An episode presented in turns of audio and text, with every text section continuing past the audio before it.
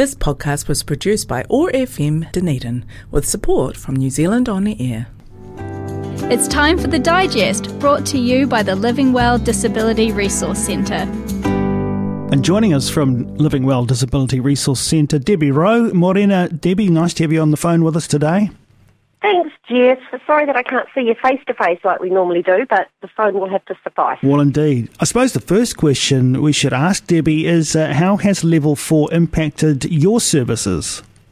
Yeah, well, we're all working from home at our dining room tables or wherever else people choose to work. It could be on the couch, I guess, with your laptop. So, you know, we are essentially, and that's actually one of the first things on the Digest, which we're still able to put out. I mean, thank goodness for this technological age where everything is, you know, a lot of software and things that people use to do their stuff is cloud-based, and you can kind of log on from wherever. But, you know, we are a service that serves people, and we really, the important part of service is face-to-face connecting with people, and that's the hardest thing, isn't it? That's the whole hard thing with lockdown for everybody. So we are definitely open for business. We're doing our thing, but at a distance. You obviously can't come into our space, on George Street, but we certainly can still help people, certainly by talking over the phone or through email, and certainly we can still take orders for products, for things that people might need. We can do contactless delivery for particularly continence products that people, you know, there's things that people need on a regular basis, so people can still call us for that, or can call us if people need to hire a piece of equipment short term, they need something at home, we can certainly make that happen. So, by all means, call us, contact us, because we're here. Debbie, how has it been over the last week or so, and what have been the chief areas of demand for you and your team in terms of helping people in and around the disability sector? Yeah, it's interesting. It's been a lot quieter than the first lockdown. When our first lockdown last year, particularly the first few days, there was a lot of phone calls coming in, whether just those higher levels of anxiousness around, can we, we might need this, or so there was definitely, particularly the first couple of days. I remember last our main lockdown, 2 or 3 days of pretty consistent phone calls. It's been really quite quiet, to be honest. So there hasn't been, there's been a few, but certainly not that same demand that we had last time. So I'm just wondering if people are a little bit more, okay, we kind of know how this works and what to do, and we don't need to panic. And I guess it's a reflection too of the supermarkets, isn't it? When I know there still have been lines, but I've also heard a lot of comments of, particularly from elderly parents and things. I went to the supermarket the other day at 9, thought I'd get in early, but it was actually fine.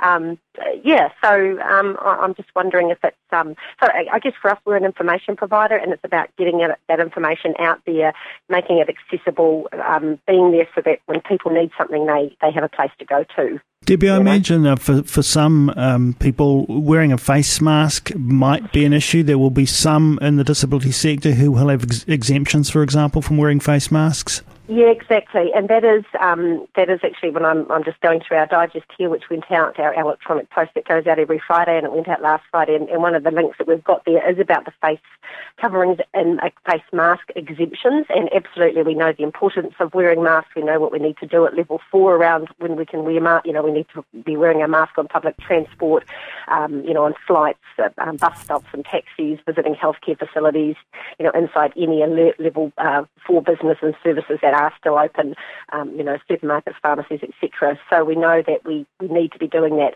So current exemptions for face coverings also remain in place, and you do not need to wear a face covering if you are under the age of 12, if you have a physical or mental illness and choose not and don't want to wear one, or that's difficult to wear one, have conditions or disability that makes wearing a face covering unsuitable. So there is an exemption card that people can apply for.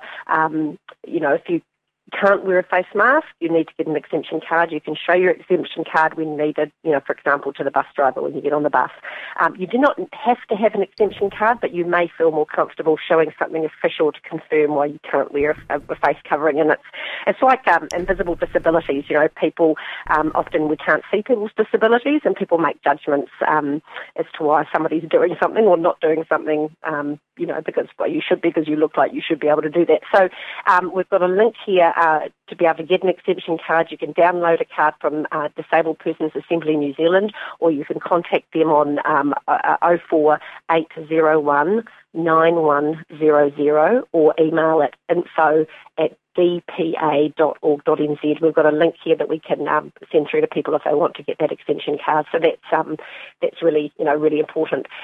There's also some really good information for disabled people and their families on the COVID-19 website, specifically set up for people with disabilities and their families. And there are links to accessible formats for that, for New Zealand Sign Language and things. So lots of information on employing your own support workers, advice on vaccinations. There's been quite a bit of discussion in the disability sector about some disabled people not being prioritised or being able to get, being able to access, getting the vaccine. Also information on, how you get a COVID test, access to food, and keeping safe and well and cleaning requirements and things. So that's, again, there's a whole lot of information there around that specifically. I'm just having a wee look down here as well to see, if there is, so there's definitely some really good links also on FirstPort. That's the National Disability website, www.firstport.co.nz, has again a bunch of information there as well around that. And I think it's probably particularly, I haven't heard a lot of comments, to be honest, recently around the provision of support workers, going in and providing people support. But I suppose it's still early days. We're just this is the fourth day of really it's the fifth day of lockdown, isn't it? Yeah, and there have been some changes this year too about being able to more easily employ your own support workers and so forth. So there is some good information on that covid19.govt.nz website around that if you have any questions, and obviously information there about who to speak to if you need to do that in person or, on the phone rather, to catch up on that. One of the other things you reported on, Debbie, and on your online edition of the Digest is the work that the Dunedin City Council Community Development Team is doing to collect some really valuable information around community needs at this time. Yeah, totally. So, and I think, again, with all of our learnings from last year, that we sort of we get into what we need to be doing. So, so the DCC Community Development Team is definitely collating and collecting information regarding community needs or issues that are raised or identified as we move through this lockdown period, however long it's going to be, so that they're able to share those with their welfare team, which is essentially civil defence. So they have a spreadsheet that they've sent out to organisations that outlines information that needs to be collated, but people can also include other information that, with narrative around that, that they can send through to the DCC. So, and specifically around community need and support or facing, particular issues identified, including, Māori, Pasifika and ethnic communities. It's also really beneficial for them to know if these needs or issues apply to which alert level, whether issues that for alert level 4 or, once we get down to 2 or 3. 3 being pretty much like 4, isn't it, really? But so there's a link here that you can download that spreadsheet and or certainly email Ruth Harrison. So that's Ruth, RUTH .Harrison, HARRISON @dcc.govt.nz. So that information can go out to, can go directly to Ruth. And also just that, reminder about and when people are on their own. I was actually having a conversation with an older person yesterday who spoke about a friend who is in a residential village on the Tairi and not being able. She'd finished all her books and the library at that particular residential facility had been closed for COVID and she'd run out of books. So a lot of people can download that information. You can access library books online. So again, the digital programs coordinator at the Dunedin Public Library is Irene Wilson, and she's happy to organise Zoom meetings for individuals or organisations keen to learn about the DCC, the Public Library digital resources. So that's a good thing, and I think maybe particularly for residential facilities, to know how to access that stuff to help the people that they support access that information. So Irene Wilson at the Dunedin Public Library on 4743690. There's also just the Southern DHB Disability Strategy working group have an update that's out that's fairly recent too. So we've got a link to that if people are wanting to to have a bit of a read about that, about what's going on.